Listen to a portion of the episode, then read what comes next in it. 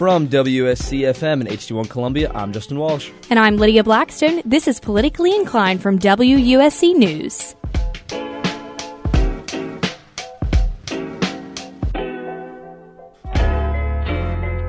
Coming up on this week's show, we'll talk with aspiring abolitionist podcast host and student Janelle Moore about the recent controversy surrounding protest on campus, what she thinks about the university's response, and how USC can better toe the line between condoning free speech and allowing hate speech.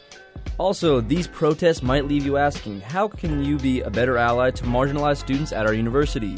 USC student Lauren Workman is here later in the show to discuss her thoughts on the protest and what the peers of minorities on campus can do to better support them. All that and more coming up on this week's episode of Politically Inclined.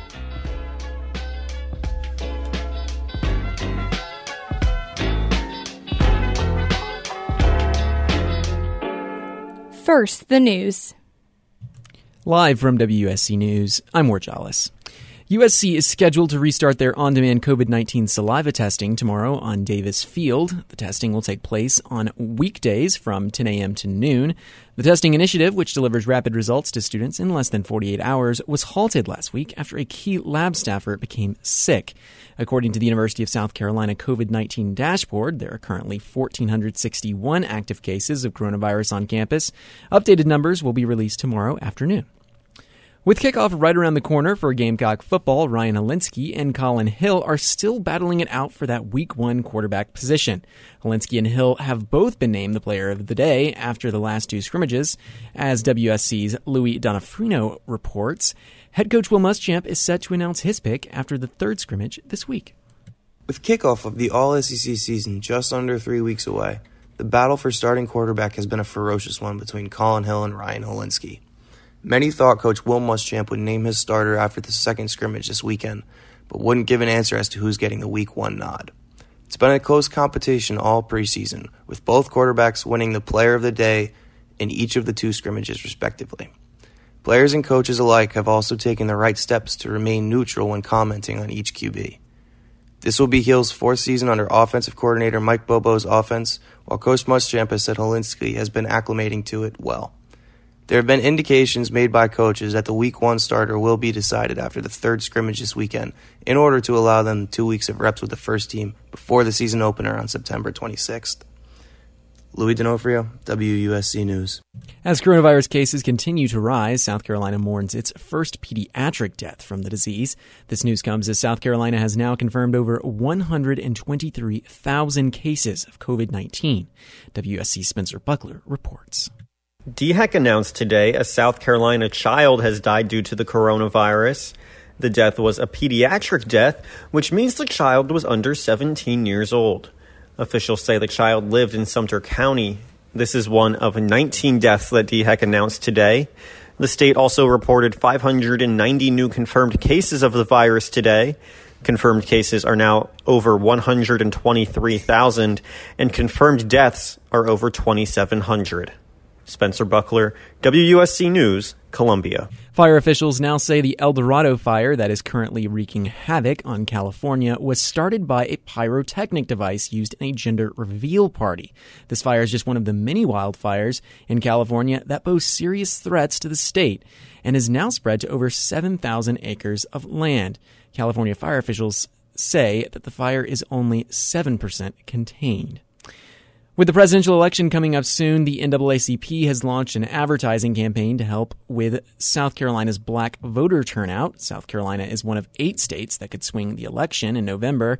As WC's Sarah Hudak Jeffrey reports, the NAACP aims to increase voter turnout by over 5% this year in the upcoming election. On Friday, the NAACP launched an advertising campaign to help increase black voter turnout in South Carolina and in battleground states. Black voters in South Carolina are one of the key voting blocs in the state, and black voters in the states of Florida, Georgia, Michigan, North Carolina, Ohio, Pennsylvania, Wisconsin can swing the election. This campaign is called, quote, Black Voices Change Lives, unquote, and the ads will run in both radio and digital format through September. The NAACP states that the campaign aims to increase black voter turnout by more than 5% compared to 2016. Black voter turnout actually decreased for the first time in 20 years from 66% in 2012 to 59% in 2016.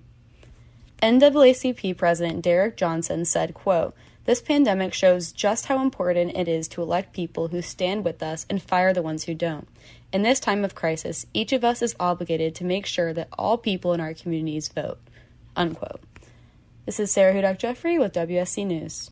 The stock market was closed today for a Labor Day, and it's currently 84 degrees outside. Clear skies with a low of 64 tonight. The high for tomorrow is 89 with a low of 71. I'm Ward Jollis, and you're listening to WUSC News. It's 611. We've been angry. We've been hurt. We've been lonely. We've been pressured. We've been ashamed. We've been miserable. We've been hopeless. We've been lost. We've been labeled. We've been invisible. We've been controlled. We've been judged. If you're one of the more than 26 million teens living in the U.S. today, chances are you'll go through your share of tough times. Let's face it, being a teen isn't easy.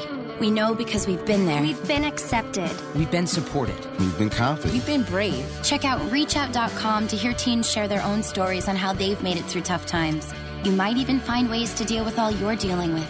Because we've been there, we can help each other. We've been inspired. We've been determined. We've been acknowledged. We've been given a chance. We've been We've there. been there. We've, We've been there. We can help us. A message from the U.S. Department of Health and Human Services, the Inspire USA Foundation, and the Ad Council.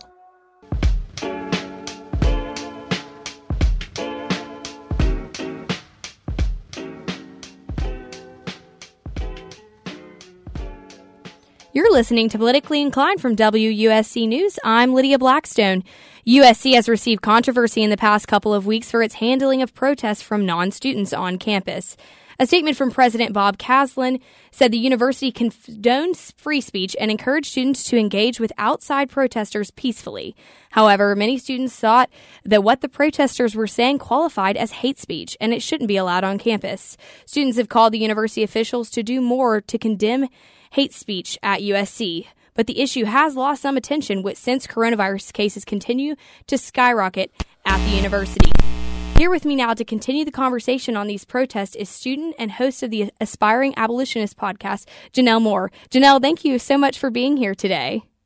Hi, how are you? Doing great, doing great. Glad to have you on. Um, so first, I'll just start it off. Is do you think that these protesters should even be allowed on the USC campus? Yeah, absolutely not. I think the biggest thing that we kind of find when we struggle with the university and kind of things moving forward as far as conduct with outside agitators is that a lot of times we take cues from the state house um, as far as the state legislation as a state institution. Um, we kind of defer to them as far as like laws and guidelines um, for handling people who are outside of the student population. South carolina is unfortunately one of the four one out of four states in the united states that doesn't have any hate crime legislation um, and i am would be remiss to kind of forget that that plays such a large role in how our university may kind of react or respond to hate speech legislation or hate speech on campus. Um, i think until we have a little bit more guidance from the state house we're not really going to be able to kind of figure out how, as a university, we fit in that. Um, because free speech is so I guess, large and in context and in definition here in South Carolina without the true uh, and meaningful definition of what hate speech would be, um, not even just on our campus, but just in the state in general. Um, so I think that's definitely tying the university down. Um, so I'm not sure what our next step should be. Not sure what the next step should be. However, do you think on campus with dealing with the students and how they respond to it, do you think the university could be doing something different um, on their end? Absolutely. I mean, I think the biggest thing that we have to worry about is safety of our students um, and well being. I think a lot of times when we think of safety, we kind of pigeonholed it a lot of times into physical safety, right? So nobody was physically harmed, um, but we have to kind of take into context the emotional harm, the emotional damage that these protesters or these agitators can have on students. I mean, more specifically, I mean, the comment that was made towards Izzy, um, you know, go back home, you know, go back to Australia, you know, what does that even mean? I mean, and then you have kind of this agitation of Black Lives Matter isn't real. I mean, you have anti LGBTQ LGBTQ plus rhetoric um, on campus. I mean, so it kind of detracts from a lot of the inclusiveness that a lot of student organizations on campus are trying to foster. Um, and I think that's the type of behavior that we don't want right? So just kind of how to how as a university do we continue to advocate for our values um, against these outside agitators to make sure that our idea of safety isn't just physical, um, but also a community safety that goes beyond that. idea of physical well-being, but also emotional and mental well-being. Do you think it is better for students when protesters come and they're saying negative things that could be considered as hate speech? Do you think it's better for the student uh, to keep on walking or to counter protest? I mean, I think that's such a you know weird question to ask, right? It's just like what what do you do in that situation? I think a lot of times I think of this video kind of like microaggressions, right? So you describe microaggressions as mosquito bites. Um, a lot of us we have been bitten by mosquitoes a million times, but I know we've always had like a day where it just seems like the mosquitoes are getting us down like just, you know, a lot. Like, you know, we have 15, 20 mosquito bites. And I think that's kind of the same thing when it comes to microaggressions. A lot of times you can say, yeah, just keep on walking with the protesters, but we don't really know like what number mosquito bite those protesters might be. I mean, that might be mosquito bite 15, 16, 20. I mean, I think about students of color that are coming back on campus after a summer of just you know, a summer of what it was, just racial unrest um, and racial just disparity all across the board between COVID and police brutality. Um, so, I mean, of course, it might be easier just to say, just keep it moving, but this might be some students' only feeling of of safety, of security, of agency, kind of in this fight against you know racial discrimination, against kind of getting that authority and agency back um, when moving in these majority white spaces. Um, so, of course, I mean, it may seem very simple to just signal to keep going, but some people just may be tired. Um, and I'm no one to tell somebody to just stop fighting, honestly. So. Yes. So Izzy Rushton, our um, student body president, she got up there and said her opinion that she believes that counter protesting them and giving them attention gives them a voice. Um, do you think that? What do you think about Izzy saying that and being out there? Yeah, absolutely. I mean, I think the biggest thing that we have to remember about Izzy's role is that she's kind of, you know, concocted in between administration and students, right? So just kind of debilitating between, you know, concerns of administration and concerns of student and sometimes meeting them in the middle, right? And I think we kind of take that like functionality out of her job a lot of times. I mean, because that's incredibly difficult. I mean, because from a completely student concern, right? You know, it's just like, dump it, you know, just counter protest, but also just kind of like functioning in these meetings as our only student representative. A lot of times, like you kind of have to stay in that neutral or middle ground. And I think that's what Izzy's trying to do. Um, is just make sure that she's advocating for both administrators and students um, and just trying to find the perfect middle ground, um, which is difficult. Um, and that's why she has people like me and other people in student government to kind of advocate for our concerns like more explicitly. Um, and I think that's the beauty of our organization.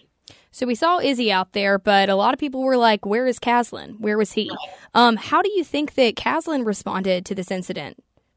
I mean, honestly, I have no clue, right? You know, besides the letter, besides the email, I mean, that's really the only surefire reaction that I have for President Caslen. I mean, I think what we're looking for, especially in student governments working for to create some more student, you know, student-led boards, right? Student-centered focus groups, um, kind of fine-tuning that idea of hate speech and what that would look like on campus. I know Izzy and Hannah are already working towards that with Julian, our new Vice President of Diversity, Inclusion, and Equity, um, and also working with Dr. Tate to kind of figure out again this idea of student well-being and student community.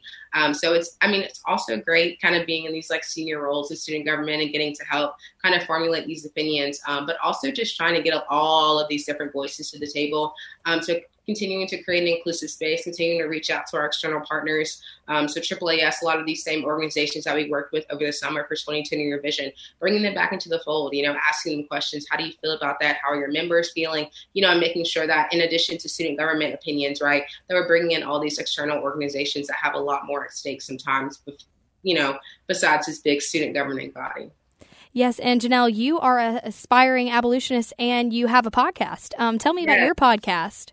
So my podcast, The Aspiring Abolitionist, is a bit of a brainchild, kind of this idea that slavery is gone, but the ramifications of it may not be, right? When we had this idea of prison labor, when we had this idea of inequity, large scale from COVID to, you know, unemployment to healthcare, access to different resources from education, um, and thinking about how our legislative process and the policies that we pass kind of create and endorse this type of environment um, that we kind of have created as normal, right? So since COVID, everyone's just kind of like, I don't want to go back to this idea of normal. Um, so aspiring abolitionist is my way of mobilizing and advocating for people to become more politically knowledgeable. So this new normal, we don't have to adjust to it, right? We continue to create and foster a different type of environment past COVID. Um, and the way that we do that with our political agency is through knowledge. Um, and that's what my podcast is all about. It's just trying to give that knowledge back to people um, from someone that sounds a little bit more familiar than like an older person on C-SPAN, just someone that they can relate to a lot more, you know, easily last question for you.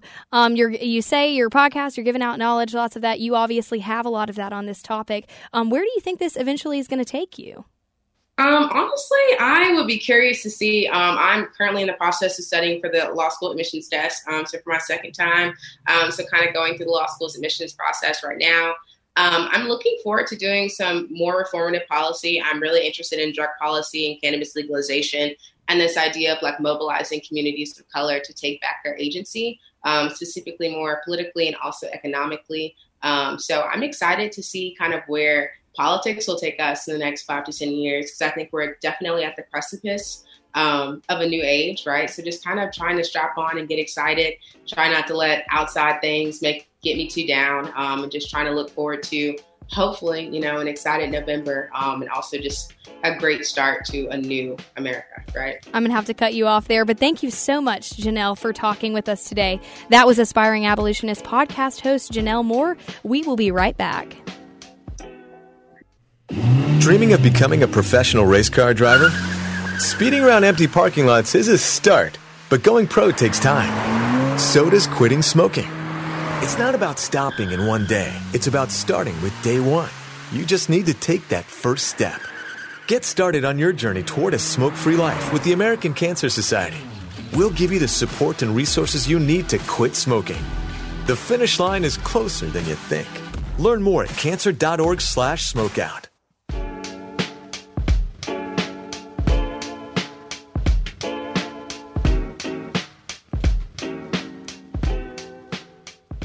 You're listening to Politically Inclined from WSC News. I'm Justin Walsh. Conversations surrounding the recent protests on campus have mainly focused on the university's response, but not on how students can be better allies for their marginalized peers. Many allies say that there is a fine line that more privileged students need to walk. For example, lifting up the voices of minorities instead of talking over them. And that it is important that we discuss this topic in conjunction with institutional issues, because change begins with us. Here to talk with me more about being a better ally is U.S. senior Lauren Workman. Lauren, thank you so much for being with me today. No problem. Thanks for having me. Of course. So, obviously, this has been a hot topic around campus lately. Can you just give me your overall thoughts on the recent campus demonstrations and the protesters themselves? Yeah, so basically, I think we've got a group of people who, you know, think they know their rights and think they have a right to be on our campus. Whether or not that's the case is, you know, lawyer's business, not mine but um, they're coming to our campus to spread this kind of hate. And I don't think we pay thousands of dollars to come here and deal with that. So I think it's the university's prerogative to figure out a way to get them off campus. If I know anything about the law, it's that there's always a loophole. So absolutely. And so, just to start off, like, can you just tell me why the Black Lives Matter movement is such an important cause to back? Just like coming from your perspective, why others should care and why we should take this these demonstrations so seriously yeah, I think it's about, you know, humanization. We are all here and we all does we all have the right to be here. And Black Lives Matter is important because you can't look at the world we're living in, the world we have been living in and not see that black lives have been under attack and will be, continue to be under attack until we do something about it. Um, so I think it's important that we recognize BLM, but also recognize all the struggles that are inherent in that. It's not just race, it's class and sexuality and sex. And we have to make sure that all Black lives matter, not just Black men, not just Black um, women, children, everyone. They all matter. And so, yeah. That's great. And I know, so a lot of the hot talk hot topic has been around like the university responding to these issues. Uh, do you think do you believe yourself that the university should allow these demonstrations to take place on campus? Should they be taking action to stop them? What are your thoughts on that? Absolutely not. Um, I don't think they have the right to be here. We do. We pay money to be here. They not only are they standing against everything the university claims to be for in the Carolina Creed, they also weren't wearing their masks. They were putting us all in danger physically, if not emotionally. So, um, no, I do not think they should be here. And yes, I think the university should keep them from coming back. Absolutely. And so, uh, um, a large like topic behind this is the concept between free speech and hate speech. Many, uh, a few people can say that these campus protesters are simply expressing their right to free speech. Do you believe this is more free speech or hate speech? And where do you draw the line between the two?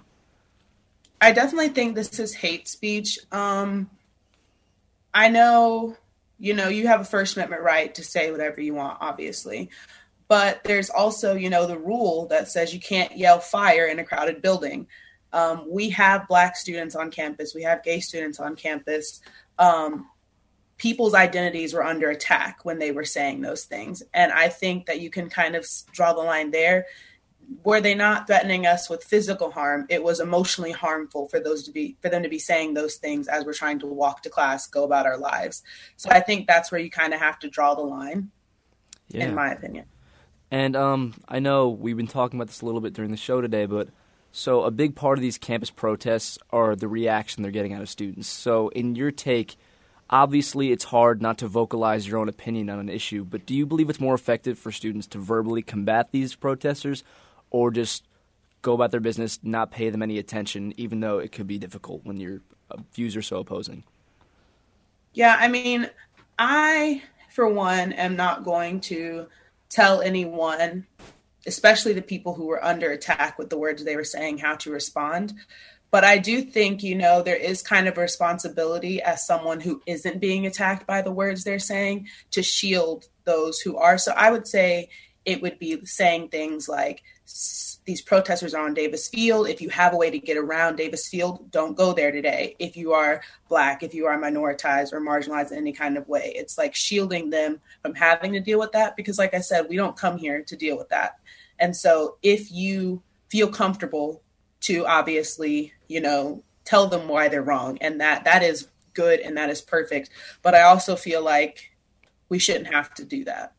Yeah, for sure. And um, so I know right now you are a senior. You've been here for a while. So during your previous three years at USC, have you witnessed any um, sort of protests or displays to this extreme?